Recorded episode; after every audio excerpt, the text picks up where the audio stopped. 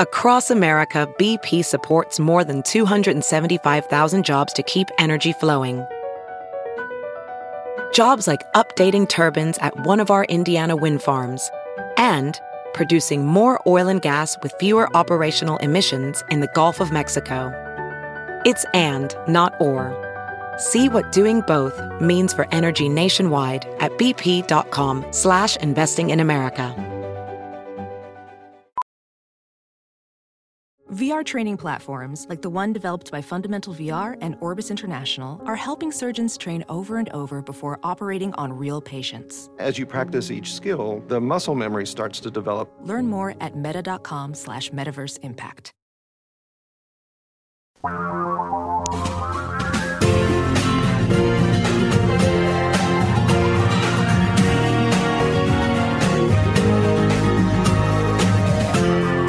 This is the Thom Hartmann Program. Welcome back. Thom Hartmann here with you. On the line with us is our old buddy, Professor Richard Wolff, the economist, co founder of democracyatwork.info and rdwolff.com with two F's is also his website. And, and the author, most recently, of Understanding Marxism. You can tweet him at Prof. Wolff. Professor Wolff, welcome back to the program. Thank you for joining us. Thank you, Thom. Glad to be here. So, over the weekend, I was reading your book, Understanding Marxism. And you did this an absolutely marvelous job of explaining how basically we started with kind of tyranny essentially and slavery and how slavery then kind of morphed into feudalism where instead of actually explicitly owning and micro directing the individual people who were enslaved in a feudal society those people you know they were given some small portion of the land in order to grow their own food so that the lords didn't have to care for them so directly. And then you took the step from there to capitalism, where the lords or the slave owners are now the, the executives in the company, shall we say. And you talked about the, the difference between excess surplus labor, I believe was your phrase, and I'm, uh, forgive me for mangling this. It, it's been a few days since I read it. First of all, you want to just riff on that real quickly and lay that out more clearly than I did because I'm sure I just screwed it all up. Not at all. I'm glad to do it. You didn't screw it up. It's really a simple idea that we've had now a long period of human history early on when things were done in tribes, in groups, in communities, in villages, which were pretty much horizontally organized, not much difference between whoever was the chief or not uh, and everybody else. And then we had a period of more recent human history where we broke that system down into one in which there was a clear division between a minority who made all the basic decisions, economically at least, and usually politically as well, uh, and a vast majority who had to live with them. The first of those was slavery, with the masters, a minority, controlling and dominating the majority, slaves telling them what to do and making all the decisions about the work and the products of that work. Then we went to feudalism, at least in the European sequence, uh, where we had again a minority, although this time they were the feudal lords, and a majority, and this time instead of slaves, they were the serfs. The, the revolutions in America and France at the end of the 18th century were supposed to bring us an era of uh, freedom, equality, liberty, and democracy, but they didn't. What they did was bring us a change in that arrangement, but not the end of that arrangement. And so the, the basic idea is that the employers, a minority who make all the key decisions, what to produce, how to produce, where to produce, what to do with the with the output, uh, are again in control of a majority, but they're not slaves or serfs. Now they're employees. And that the name of the game is to recapture the goal of the capitalist revolution in America, in France, and so on, which was to get beyond these divisions. That wasn't achieved, and so the Marxist critique has always been you've got to go further. You've got to make further changes if you're going to realize uh, the shared objective of liberty, equality, fraternity, and democracy. And I would add innovation to that.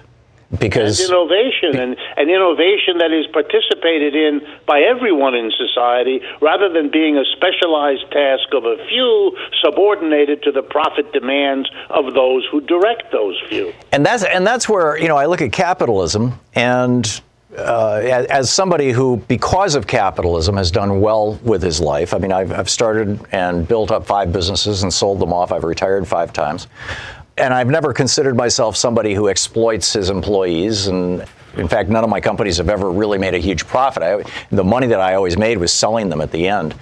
But it seems that under a slavery system or a feudal system, the people who are in charge are in charge generally by virtue of birth. They were born into a wealthy family. They were born as royalty. They were born, you know, as feudal lords. They were the children of some warlord who took over a place. And, and you see some of that in a capitalist system, certainly. And this is where I think that we need to change the rules of capitalism to aggressively diminish that. But with capitalism, you can become, because you have an idea and the persistence to pursue that idea, you can uh, achieve a modicum of success. Certainly, I'm no Bill Gates, but I mean, you can achieve a modicum of success because of innovation or talent. In other words, you can rise above DNA and lineage or, you know, whatever the, the phrase would be. And it seems to me like that's the thing that has produced the vibrancy of capitalist economies over the last 200 years and all this innovation that has that has happened around the world.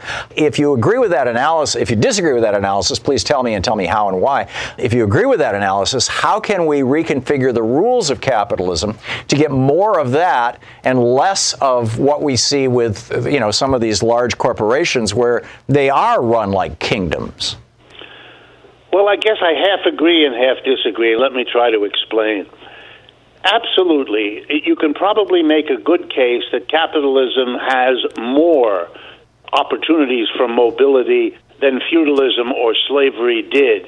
But it's only a question of uh, degree, not of kind.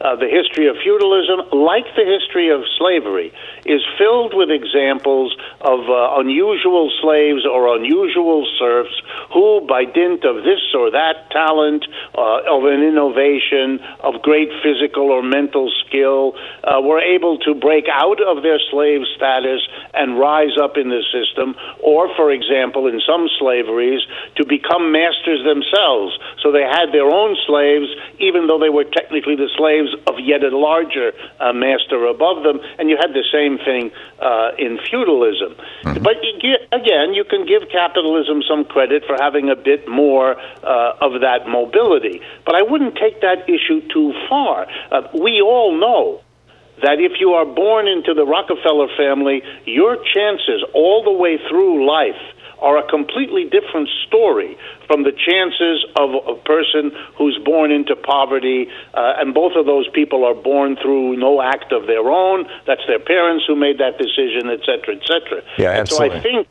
I think the reality is, yes, we, but we can do much better than capitalism by making the possibility of getting a good education, having the time, getting the support uh, to break through with new ideas and new ways of doing things. If that were a much more generalized capability than what capitalism allows. You know, I'm a graduate, went to Harvard and Yale. I'm a kind of pastor, uh, uh, poster boy for elite education.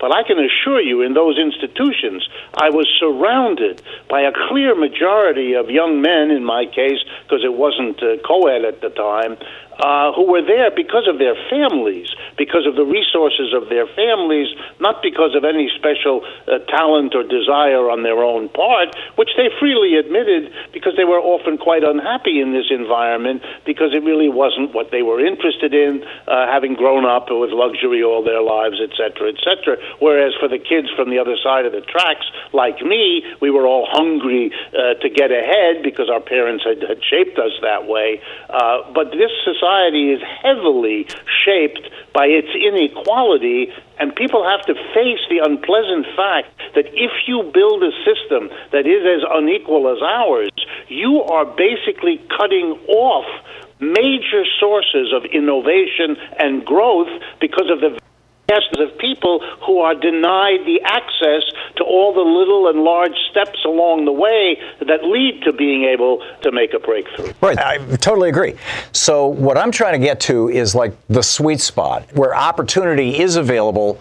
When you and I grew up, within a couple of miles of probably where either one of us grew up, there were probably quite a few people who actually owned their own businesses. The local dry cleaner the local restaurant the local hotel the local pharmacy the local uh, you know the local newspaper. I mean you know, fill in the blanks right? The local gas station. These were all small businesses and small businesses tend to be run in a far more humane fashion than giant corporations.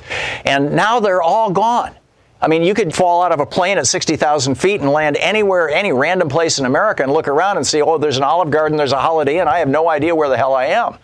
So, a, you know, returning some sense of locality of, of small business to America, which would be what aggressively enforcing antitrust laws, and B, having a social safety net so everybody can have education and healthcare and all those kind of things. So there's not, you know, you don't have a desperate workforce, and then C, building incentives in the tax structure and corporation laws to have more beneficent corporations, more cooperative corporations, rather than purely hierarchical corporations.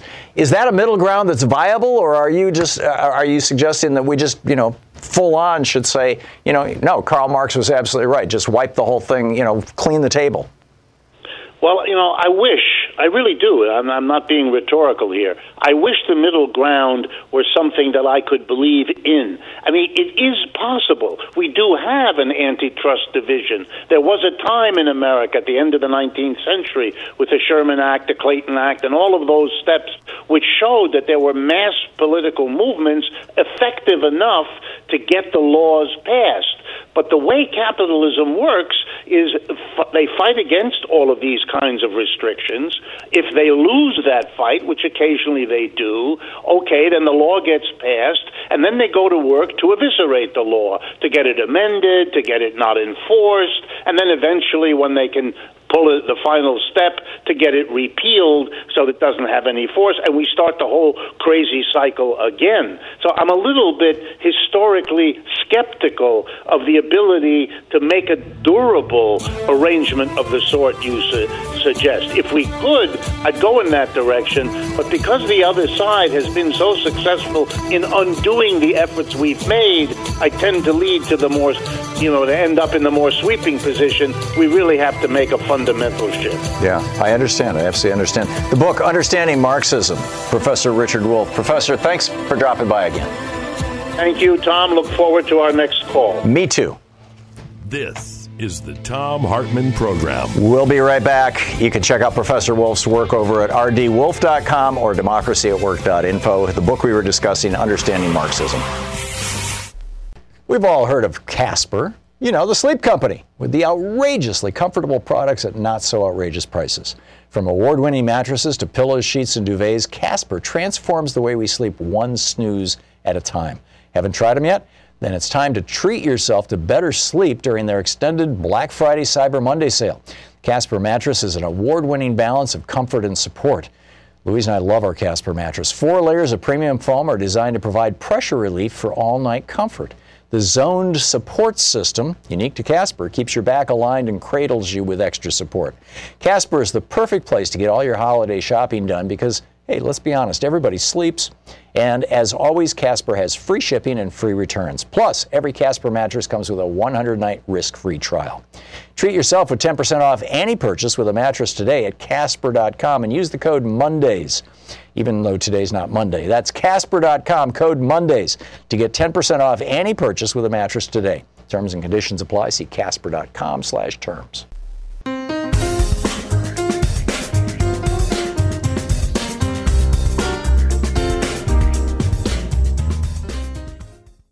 Anyway, there are a few trends I mean, this is kind of the noise that's around everything, but there are a few trends I think that we really need to be paying attention to right now because we have seen this movie before. We saw this movie back in the 1920s and 1930s. We are facing a couple of things that are, you know, almost direct repeats of this. First of all, we're seeing the rise of a new and brutal form of governance with extraordinary industrial capacity and power. And this is China. The last time we saw this, you know, the rise of an industrial power that was also essentially fascistic was Nazi Germany, the rise of Nazi Germany in the 1930s in Germany, in Europe. And of course, that went on to cause World War II in part. We're seeing the exhaustion of monetary policies. In the United States, we have interest rates that are just a little over 1%. In Europe, some in some cases they're even below 0. And in and of itself, you know, if you just look at that in a, in a little cube and say, "Oh, interesting, look at that." It doesn't seem to be all that meaningful, but if you look at it the larger context, which is that the principal way that governments can stimulate an economy when the economy goes in the tank because of the cycle, the cyclical nature of capitalism. When, when an economy goes in the tank, the principal way that a government can, can stimulate it out of recession or depression is by lowering interest rates. And the last time our government was using low interest rates to solve a problem like this, it was the Great Depression. Interest rates went down to close to zero. And but they're close to zero now. And yet we're having an expanding economy and an expanding and an increasing stock market. So the problem here with that is that if there is a financial crisis and you know or even just a downturn, there's no way to use monetary policy to use interest rates to get us out of that. The other thing, the other tool, the other weapon, by the way, that central banks have is pouring money into the economy by buying bonds out of the marketplace and, and injecting that money into the economy as a whole, thereby. And we've been doing that for 10 years. It was called QE, quantitative easing. They're not calling it that anymore, but they're doing the same thing, and they had to start doing it on an emergency basis with the repo market a few months ago.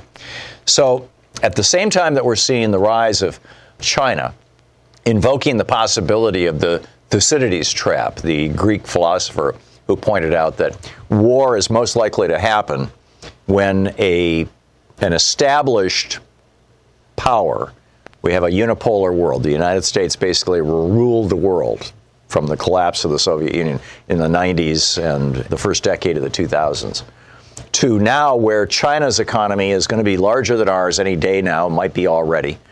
And their middle class is now three times the size of ours.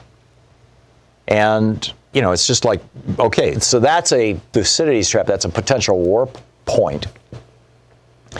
Another one of the four things that we need to be looking at is that inequality and poverty in the United States are back to levels that they were in the 1920s during the roaring 20s, which led again straight to the stock market crash of 1929. The last time we saw this was 1929, this level of inequality. And then finally, we're seeing massive amounts of both government and corporate debt and individual debt. And, you know, the reason for that is the low interest rates. It's, it's just very simple, right? When money is cheap, people buy it, which is, or rent it, which is, you know, what you do when you borrow money. You're renting money. And if the cost to rent money is five, six, seven percent, you know, normal interest rates, or even three or four percent, if you're running a business and you're looking at that and you're saying, okay, I can use this money for one of two things, basically. I can borrow money and use it to increase the value of my stocks or the price of my stocks. It doesn't increase the value. I can use it to increase the price of my stocks by buying shares back out of the marketplace and retiring them. And thus, you know, the number of shares in circulation goes down, so the price goes up. I could do that, or I could take this money and I could invest it in new products or new services or expansion or R&D. In a world where interest rates are three, four, five percent, you have to know that your stock price is going to go up more than six or seven percent in order to be able to pay back that debt, or that the product you're going to produce is going to have to produce a profit of six or seven or eight percent. You know, it's got to be above the cost of borrowing money. But when you can borrow money for free as in Europe, or when you can borrow money for 1%, as in the United States, you only have to show a 2% profit or a 3% profit, which is the riskier investment strategy. So companies have been, you know, I mean, they're literally buying back trillions of dollars worth of their own shares right now. And they're not investing this money in R&D because the fastest return on your investment is simply to buy the stock in your own company, at least from the point of view of the CEOs and all the senior executives who are principally paid with stock. Something that was illegal before the Reagan presidency, by the way, and should be again, because this paying executives with stock causes them to make decisions based on what's going to increase stock price, not what's best for the company or what's best for the economy or what's best for the community. It's called a perverse incentive. So, as these variables all rush together, what we have right now are the seeds of a possible Second Great Depression and Third World War. And to navigate times like this, we really need smart people in our political system. But because in the 1970s the Supreme Court legalized political bribery and said billionaires and big corporations can own as many politicians as they want, no limits, all good. Instead, what we have are shills running our politics. I mean, just very simply. And idiots. I mean, you know. And yeah, the law is catching up with them here and there, but so I, am seeing all these things, all these mistakes that we're making that are virtual clones of what we did in the 1920s and early 1930s. And it's just it's just jaw dropping basically. I mean, you know, these CEOs are basically running a Ponzi scheme. You know, with the share buybacks. And it's been going on for years now. Clearly, we need somebody in the White House who understands this stuff and who will put this genie back in the bottle before this, uh, you know, to torture the metaphor, before this genie blows up our country or our world. I mean, you know, there's some really very, very serious issues here. And I think we need to be taking them very seriously.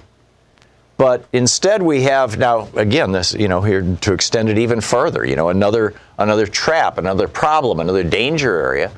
Instead of having a media which explains to people what's going on, I mean, go back and read the New York Times from the 1930s. They laid out, you know, who, what the policies were, who the politicians were, what was going on.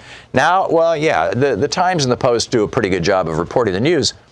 But most of the news, I mean, our local newspaper, USA Today, the you know, obviously talk radio, people are getting very little news. They're getting human interest stories, and they're getting wall-to-wall coverage of Donald Trump, you know, and if it leads, it bleeds kind of stuff. But you know, we're really not hearing what's going on. We used to have laws in place that guaranteed local ownership of media, radio, television, and newspapers which led to a sense of responsibility on the part of the owners for their community. I mean, I get the newspaper that we get here in Oregon is owned by a company in New York. How crazy is that? So, all of these are the result of we had this situation in the 20s. It crashed our economy and led to a world war. Franklin Roosevelt laid out the causes of the problem and fixed them with a whole bunch of things from, you know, the fairness doctrine to local ownership rules to the way that the Fed would operate to restricting, making it illegal for corporations to pay their senior executives with stock. Basic common sense regulations, separating investment banks, the Glass-Steagall Act, separating investment banks from checkbook banks so that banks would not gamble with the money that you have in your savings account. And every single one of those things has been blown up largely by Republicans, although in many cases with enthusiastic complicity from Democrats who are, in some cases, also because the Supreme Court legalized this in the 1970s, who are also taking big money from the big banks. And so they're voting you know, to blow up Glass Steagall, for example. And so the question, I guess, is you know, how do we stop this? Or will it take another crash to stop this? Arnold Toynbee is said to have said, you know, when the last man who remembers the horrors of the last great war dies, the next great war becomes inevitable. Well, the people who remember what it was like in the 1920s that created the Great Depression of the 1930s are pretty much all dead. In fact, those who were adults in the 1920s are all dead. And so, where are the voices? They're only coming from our historians and a few economists, like Paul Krugman.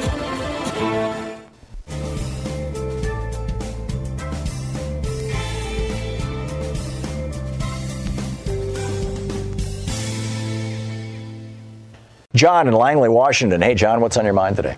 We're talking about money and how we're going to pay for things like in Sweden. Right. Well, what struck me is that our currency is a fiat currency, which means it's on the full faith and credit of the people of the United States. And our Federal Reserve, which is a private institution, is constantly flooding the banks with money for overnight rates because banks won't lend to each other.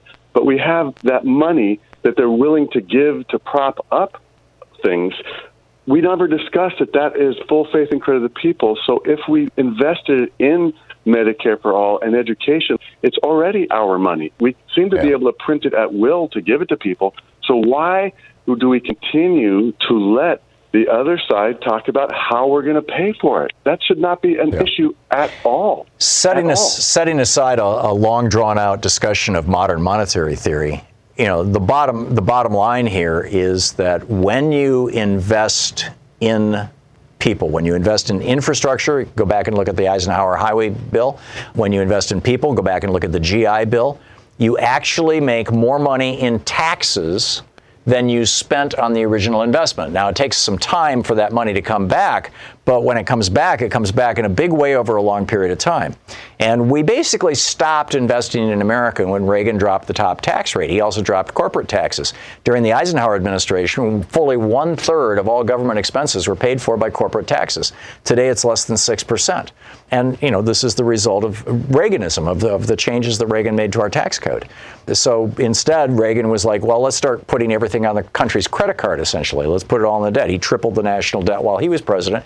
And the theory was that whenever Republicans in office, their job, they're a very important job for them to do. The Jude Wanniski came up with this theory called the two Santa Clauses theory. Their job is to run up the debt so that when a Democrat becomes president, all the Republicans can start screaming about the debt and force the Democrat to cut social spending. And they've been doing, they've been following this script literally to the T since 1980. I mean, it was uh, Jude Wanniski came up with it in the late 70s. Jude's no longer with us, but the two Santa Claus theory still is. So, yeah, you're right. You're right, I'm John. Talking about, I'm talking about the monetary policy of that it's our money. No, it's I get that. Yes, and we issue our own currency, and you know, uh, you know, in theory, we could even because the Constitution gives the U.S. Treasury the power coin. to to mint coins, right, and to define their value. They could produce the U.S. Treasury could produce twenty one trillion dollar platinum coins and then right. hand those coins off to the Federal Reserve and say, or to itself essentially, and say, okay, we're going to pay off the national debt. The problem is you don't want to pay off the national debt. The national debt of the United States has only been paid off once. It was in, as I recall, 1836 during the, the presidency of Andrew Jackson. And it might have been a little earlier than that. But it produced a six year long depression. It was the longest, deepest, and most destructive depression in the history of the United States. And it came about because he paid off the national debt. The national debt is private savings when you as a family go into debt, and this is where this whole family model falls apart, if you as a family go into debt, it just means some bank is making profit off you.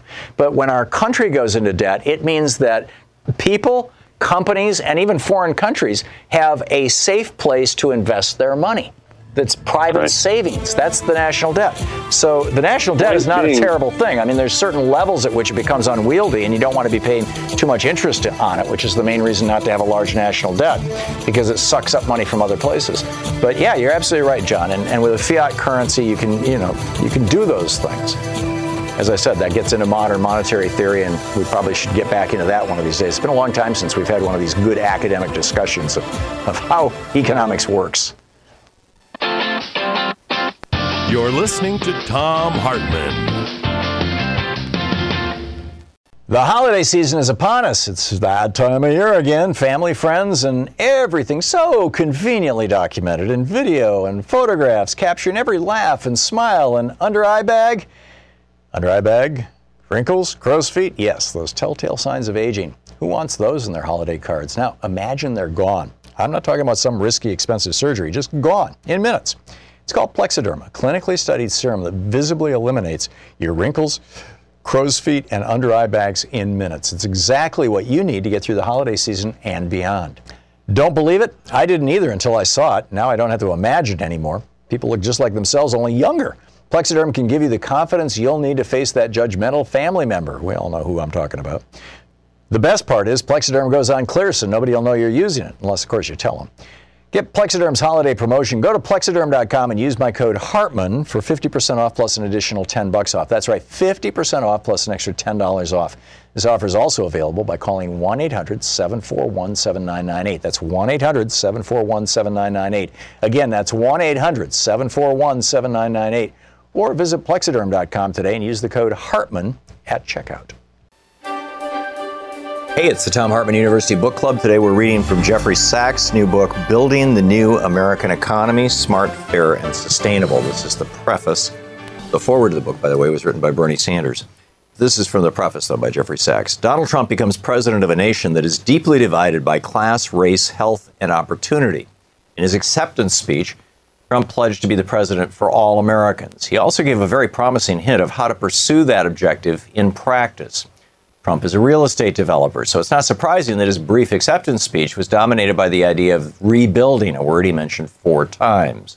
And then here's the quote Working together, we will begin the urgent task of rebuilding our nation and renewing the American dream. We are going to fix our inner cities and rebuild our highways, bridges, tunnels, airports, schools, and hospitals. We're going to rebuild our infrastructure, which will become, by the way, second to none, and we will put millions of our people to work as we rebuild it. End of quote from Trump. This is a valid, indeed uplifting perspective. America desperately needs rebuilding. Its infrastructure is decrepit, its energy system is out of date for a climate threatened economy. Its coastal areas are already showing grave vulnerability to rising sea levels and extreme storms. Its Rust Belt cities like Grand Rapids, Michigan are boarded up. Its inner cities across the country are unhealthy for the people being raised in them. Rebuilding America's cities and creating a 21st century infrastructure could be Trump's greatest legacy. Trump's pledge to make America's infrastructure second to none is a correct and bold goal for America's competitiveness, future job creation, public health, and well being. Yet, as I will explain in this book, America today is certainly no longer second to none. On a recent Sustainable Development Goals Index, the United States ranked 22nd out of 34 high income countries. For Americans returning from foreign travel, the well known sign that they've touched down at home is that the elevators, escalators, and moving walkways of our once proud airports are out of order.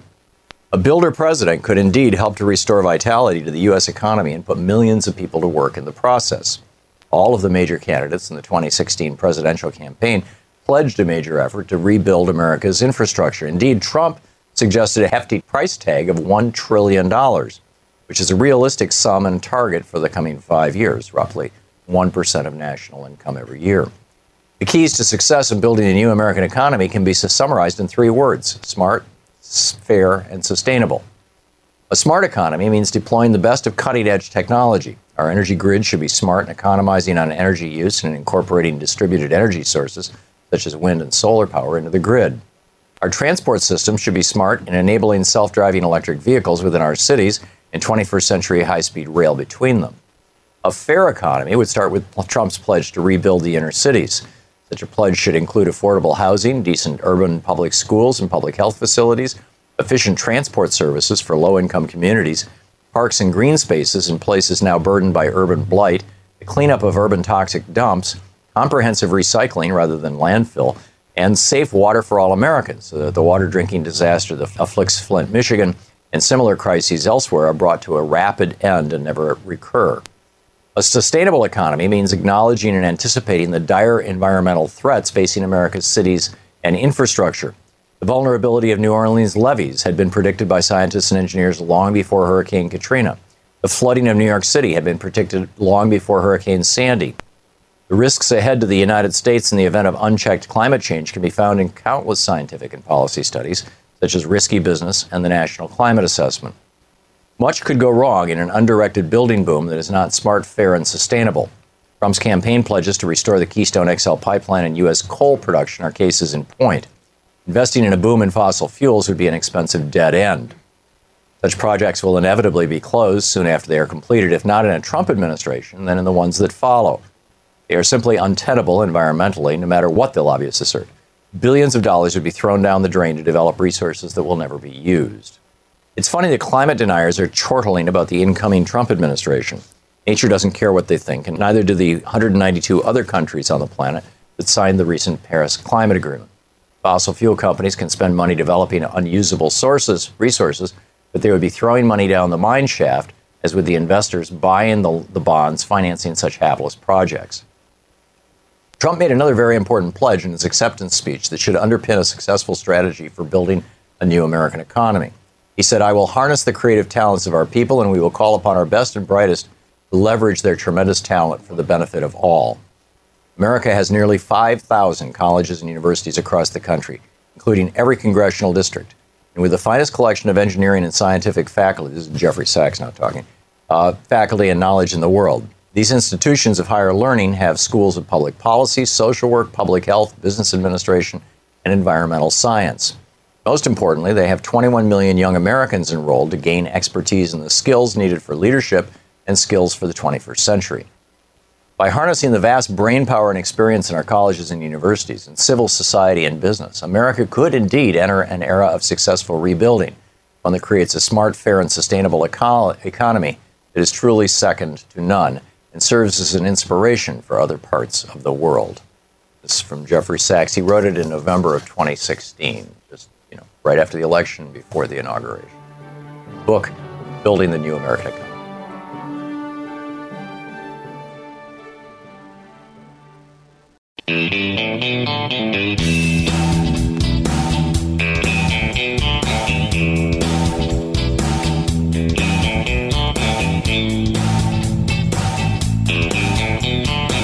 Okay, so the other thing that I wanted to share with you, and we can dig into this, is how do we stop the next generation from dying younger than the generations that preceded them?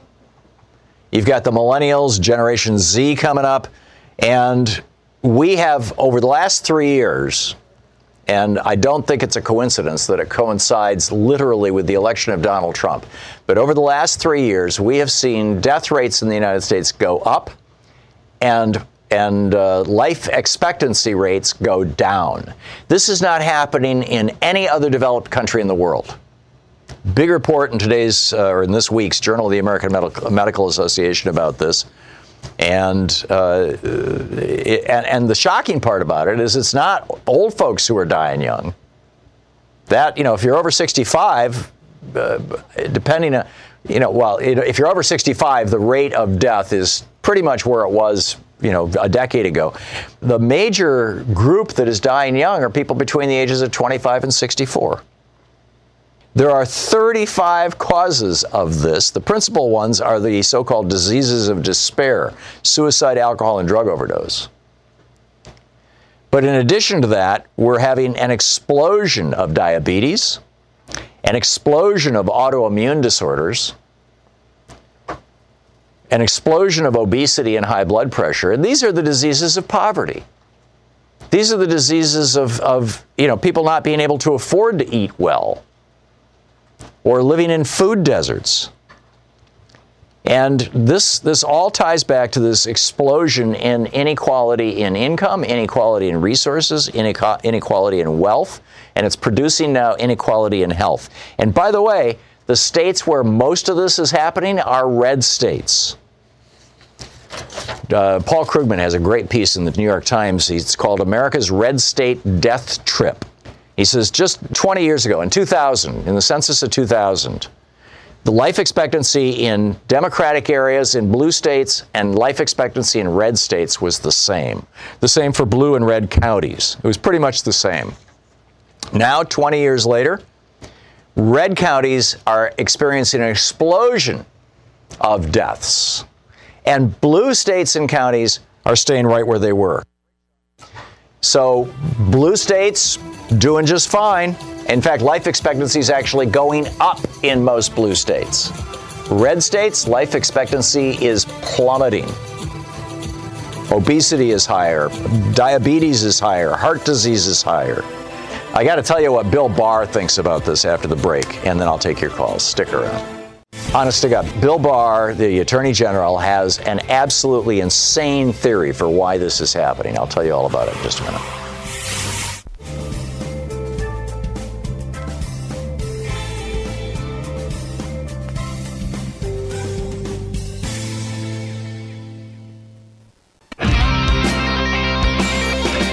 So I just laid out how people are dying younger in red states. Actually, life expectancy in the United States, in, in blue states or blue counties, you can do, you can do it either way, is continuing to expand. People are living longer, but overall for the United States. Life expectancy for the last three years has actually been going down. Why? Because in red states, people are dying much faster. And they're dying from a whole variety of causes. And, you know, there's a pretty broad consensus that this has to do with massive income inequality in the red states. You're very rich and a lot of poverty. And the failure or the unwillingness of red state governors, Republican governors, to expand Medicaid. So you've got more people who don't have health insurance, don't have access to health care, and, and thus more people die. But Bill Barr, our brilliant attorney general, fundamentalist Catholic, gave a speech at one of the Catholic universities a week or three ago, in which he said that he he noted the you know the the, the, societal trends that you know people are dying younger and there's more suicides and, and more drug addiction and things like that. He noted the stuff that I was just talking about. And he explained it by using the exact same rationale that you'll recall Al and Tipper Gore were talking about in the 1990s Bill Clinton didn't talk so much about family values after he got busted, you know, with Monica, but Tipper Gore was running around wanting to ban music lyrics. Remember that? And before that, you had, you know, Reagan and, you know, with Bill Bennett, his little Book of Virtues guy, who was his education secretary. Bill Bennett saying, well, you know, it's all caused by the collapse of the family. Now, when Bill Bennett said it was the collapse of the family, what he was really talking about was black people in poverty. And Sean, if you can bring up my 360, I'll share with you, uh, you know, Bill Bennett essentially talking about that. Here he is. But I, I do know that it's true that if you wanted to reduce crime, you could, if that were your sole purpose, you could abort every black baby in this country and your crime rate would go down. That would be an impossible, ridiculous, and morally reprehensible thing to do.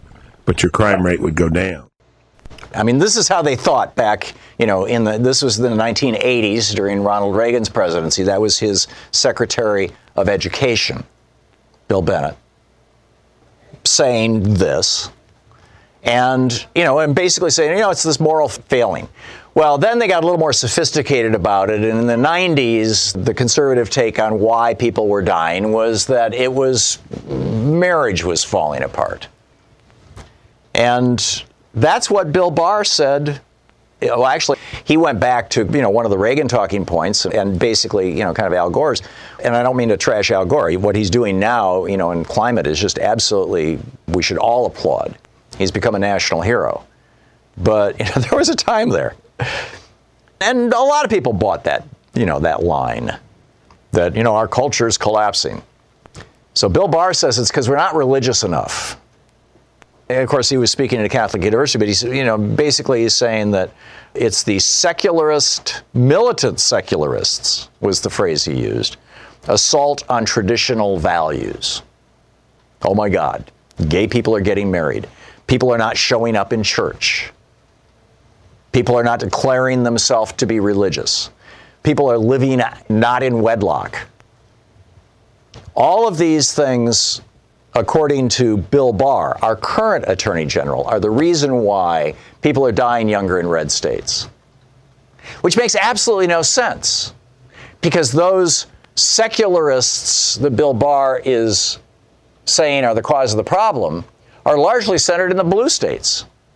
You've got fanatical adherence to religion in red states, much higher rates of church attendance in red states you know, much greater oppression of gay and trans and, you know, the whole spectrum of people in red states. Much greater tolerance in blue states. You've got more racial heterogeneity in blue states. I mean, Bill Barr couldn't have been more upside down in his logic. And Paul Krugman points out you can even do this internationally. He says in Sweden, traditional marriage is clearly in a decline. The young adults there are more likely than Americans to be living with a partner, less likely to be married, but society doesn't seem to be collapsing. The Swedes are one sixth as likely as Americans to attend a religious service.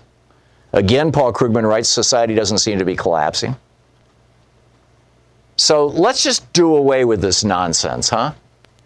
It's not about, you know, as Bill Bennett, as the Reagan administration was saying back in the 80s, you know, all of our problems were being caused by poor black people in the inner city, in quotes. It's not as, as was argued in the 90s by Republicans and by the Clinton administration that it's moral failures. It's not what is being argued right now by Bill Barr and, and the Trump administration. It's a failure, you know, it's, it's that we're not embracing religion. The thing that's killing us is the destruction of the social safety net. Red states where death rates are so much higher are also those places in fact, the, the highest death rates in the United States right now Ohio, Indiana, Pennsylvania, and I believe it was West Virginia. I don't have the list in front of me, but it was it was it was four states that Pennsylvania may have some Democrats, but four states that are basically red states. They accounted for a third of the excess deaths that are skewing our nation's statistics. And then you get into the southern states and you know the same thing. You're listening to Thom Hartmann. Go ahead, Carl. I'm listening. Talk dirty to me. Staph, salmonella, E. coli, influenza. Wait, not that kind of dirty. Do you realize you just took me to the toilet and kept wiping in between tweets? No wonder one in six phones contain fecal matter. Gross. Whatever your hands touch, I touch. I'm covered in filth. It's enough to make both of us sick. Please, can you get me a phone soap? Phone soap? Phone soap safely kills 99.99% of all those germs with clinically proven UV light. It won't damage my screen like liquids or chemicals. Good, because you're all I've got. That's so sweet, Carl. Phone soap is trusted and used by healthcare professionals and hospitals. It fits phones of all sizes. Phone soap makes the perfect holiday gift. Go to phonesoap.com, use code TOM to save 20% off and receive free shipping. That's phonesoap.com, use code TOM. Go to phonesoap.com and use code THOM to save 20% off today.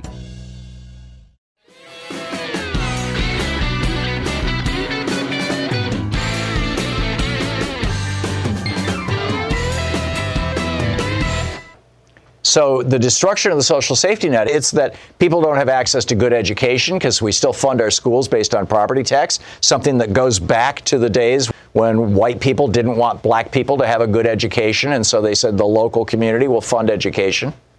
It's pure racism driving that. You don't have expansion of Medicaid. Again, that goes back, you go back to the 60s and look at the debates around Medicare and Medicaid, particularly Medicaid and the white segregationist Southern senators were the ones who fought that tooth and nail. Why? Because it would provide health care to poor black people. You know, racism is at the core of these problems that Republicans just keep perpetuating.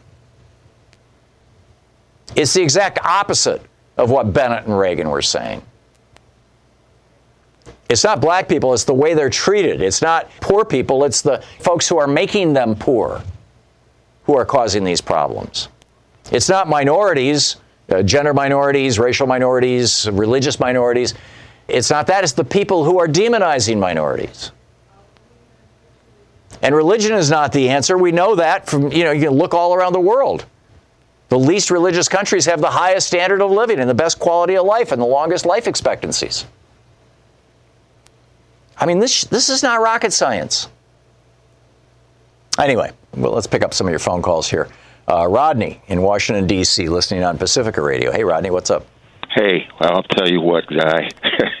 I was so happy when I heard your voice. I said, "This is Thom Hartmann on PFW, you know, Pacifica," and sure enough, it was. Oh, that's great. So I used to watch your show like a hawk when you were on RT two, three years back, and then they yanked it, you know, from uh, OTA TV around here. And, and I left them. But yeah, well, thank you. I'm glad you like the show, and I'm glad you can hear it. You, you want to speak to the topics of the day? Yeah, I do. I do. Uh, yeah, just to say uh, one more time, you're the bomb, man. And so, uh, you know, I got several things to say here. Well, I'll start with the last topic you just made. As far as social safety nets, I believe even as far back as the 60s, it was posited that there were more poor whites per capita than there were blacks. Now, I don't know if that statistic has changed or not, but in absolute numbers, there are there are a lot more poor white people than black people, just simply because there's more white people than black people. But right, okay, but, yeah, but, well, you know, poverty relative to race is greater in the black community than in the white community. Oh, of for, course, for a fairly obvious reason. You know, the white community has 400 years of social capital and wealth capital that it has. You know, I mean, you know, 40 generation or 20 generations that it's been building that capital, whereas the black community has been prevented from having access to that capital largely up until the 1960s. Right. Correct. Well, what about all the infrastructure promises that have been made over the last two administrations? You know, uh, bridges, roads, tunnels, highways. You know, we we got a great need, Internet. greater need for that than we did in the fifties. Yeah, and yeah, uh, I would you. say that before I forget this, I'm, I hate to wedge this in, but the music uh, segue and theme that you had on RT was in good taste, and I happen to be a musician. But at any rate, if you could bring that back, it'd be great over the radio. I'm glad you, But I'm glad you like it. Rodney, I got to move along, but thanks for the call. Peter in Lawton, Oklahoma. Hey, Peter, what's on your mind today? Hi, thank you. It's an honor to be able to talk to you, sir. When I heard that the they want to bring back uh, pre-existing conditions, I just shuddered. Thirty years ago, I had to make the decision for DNR and my wife for cancer that we were not aware of until we reached the emergency room from breast cancer. And she, of course, they delayed the chemo for six months, and then uh, it spread. Why did they And, delay uh, it? Well, she had went to the doctor four months prior because she had a lump on her breast. He ignored it and said, "Well, you need to lose weight. It's just a cyst. Don't worry about it." Whoa, that's that's and malpractice. and then, and of course, I had uh, two sons, aged seven and eleven at the time, yeah. and it wasn't for the union stepping in with the hospital bills, what the insurance didn't pay. I was, you know, they were calling my house and the hospital was, and So, so you've been basically a victim of our Yeah, health insurance yeah, industry. twice. Yeah. Oh, and then man, five that's, years ago, I had to do the same thing for my cousin. He couldn't get the insurance. that's terrible, Peter. Peter, thanks a lot for the call. I mean, these these are the kind of stories that illustrate why we're having this rise in death in the United States. It's it's and and why we need to do something about it. We need to do something about it fast. You're listening to Thom Hartmann. Visit ThomHartmann.com for audio and video archives. Back with more of your calls in just a moment.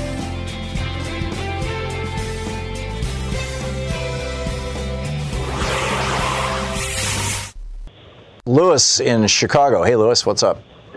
Hey, Thom. I was listening to the opening part of your show, and you were talking about China and how they're becoming, well, they are the second largest economy, and like you said, possibly the first by now. The only one to address that is my right now favorite president, disappointing Donald. He's the only one in the world that has ever talked about addressing the trade disparities. Well, actually, Um, you know, Bernie Sanders China put that at the center of his of his presidential campaign four years ago. Sherrod Brown has been talking about it for decades. The Democratic Party, by and large, has been opposed to all these free it. trade That's deals. No, but he The here's the here's the thing. Nobody else has ever done Lewis, it. Lewis, I'm with you. You know, the one good thing I can say about Donald Trump is he has put trade front and center. God bless him. I'm glad he did it. The problem is we have a trade policy in the United States. Since and this started with Richard Nixon in 1974 with the with the 1974 Trade Act that gave him fast track authority. And then Reagan doubled down on this in in the early 80s and then Clinton doubled down on it again in in 93 with NAFTA although NAFTA was negotiated by Reagan and Bush. These are republican trade policies this so-called free trade. And Donald Trump has been a Democrat his whole life. And the Democratic Party has been largely opposed to these free trade deals. They were even opposed to Clinton doing it. That's why you know Ross Perot came out and said and got one out of five votes in 92. Now, here's the, here's the problem, Lewis. If you want a company that is currently running a factory in China to bring that factory back to the United States, you're asking them to invest hundreds of millions of dollars in a new factory. They need to know that the tariffs that will protect their business when they move that factory back to the United States are going to be in place for at least a decade, probably two decades, in, or, in order for them to be able to recoup that investment. Trump is not doing it that way. Trump is using a loophole, essentially, in our national security laws that give the president the ability to use tariffs for national security purposes. In other words, to say, you know, uh, this this particular company or product or whatever, you know, it's not good for the United States. We, we need to have, uh, you know, uh, strategic reserves or whatever it may be. Well, those will those tariffs will only last as long as he's president, and whoever comes in after him you know, can, can walk away from them. That's why none of these companies have relocated their factories in America. In fact, manufacturing in the United States has actually declined during the last three years under the Trump administration. So yeah, we're you know we're collecting uh, you know a fair amount of money in tariffs, and yes, American consumers are paying more for their goods, and yes, some of these importing companies are a little less profitable, but they're not changing their behavior because Trump isn't doing it right because he doesn't know how to do these things right. He's not a particularly bright man. You know, I know Robert Lighthizer, his trade advisor, or he's been on our show a number of times. He's a good guy. He's smart. He gets it. And I think, frankly, this is probably the one area where Trump might be able to collaborate with the Democrats and get something done. The Republicans are totally opposed to what Trump is doing with tariffs. We'll be back.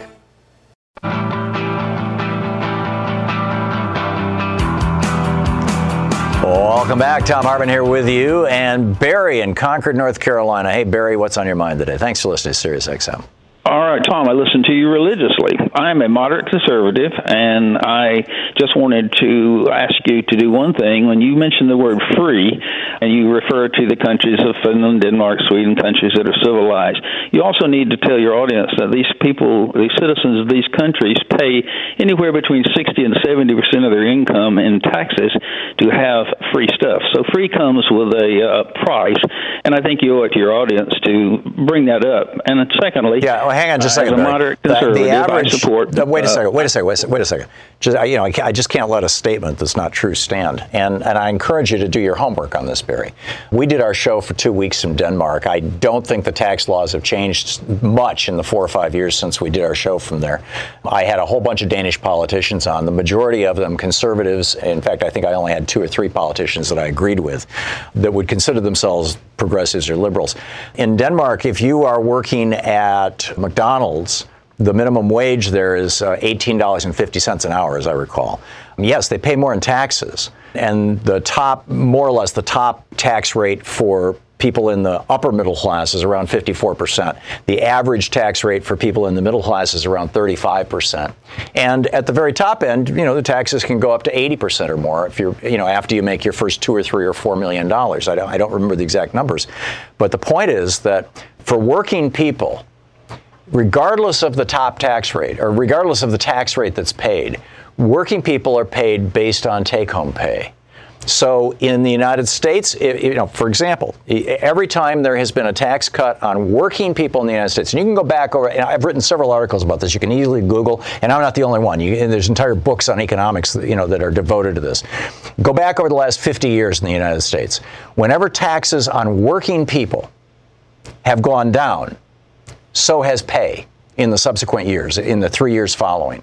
Why? Because the employers know that the working people have more money in their in their pockets as a consequence of their after-tax income going up because their taxes went down. And the consequence of that is that the employers dial them back because they know what people are willing to work for. That is to say, they know what the wage, you know, what the, what what a particular job, what the average pay is for a particular job. On the other hand, when taxes on working people go up, and again, you know, look at the history of the United States because you will find that they've gone both up and down. When taxes on working people go up, wages go up because their take-home pay has shrunk and they can't work for that job any longer at that pay. Now, that rule, which you know most people you know just common sense and logic would indicate that that's how it works. And in fact, that is how it works. That's why in Denmark they pay $18.45, 54 cents or 45 cents an hour, whatever it is, at McDonald's as starting wage at McDonald's. In Germany, starting wage for McDonald's is around $14 an hour because they've got high taxes too, but they're not as high as Denmark's.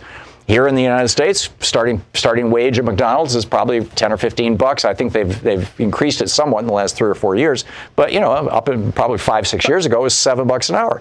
So, but no with no taxes. Now, let me just put one codicil on this, and then you can talk all you want. The other point, though, is for people who have control over their own wage, for the rich, for the very wealthy, for the CEOs, for people who live on investments, for people who have control over their own wages, whether taxes go up or down does not have much effect on their wage because they can control their wages. So for the top, say, 5 or 10% of the uh, economically of people, when taxes go down, their take home goes up and it stays up because they're not operating in a marketplace unless you know unless they're at the junior executive level uh, and when taxes go up their take home pay goes down and that's why 40 years ago, before Reagan dropped the top tax rate from 74% to 25% in the 1980s, before the 1980s, average CEOs in the United States from the 1930s until the 1980s took 30 times what their lowest paid employee took on average.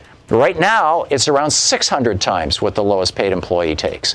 Why? Because the top tax rate went down. It used to be on your first two, three million dollars in today's dollars, you would pay 25, 35, 45%. And then it started going above 50%. When it started going above 50%, people said, okay, I'll cap my salary at that level and we'll reinvest this money in the business. And then once Reagan dropped that top tax rate below 50%, those people just started saying, hey, I'm going to take all I can get. And what do you have? An explosion of income inequality and wealth inequality. And, and essentially, it's very corrosive, it's destructive to society. Finland pays their teachers and their police, by the way. They pay them about the same as they pay their doctors.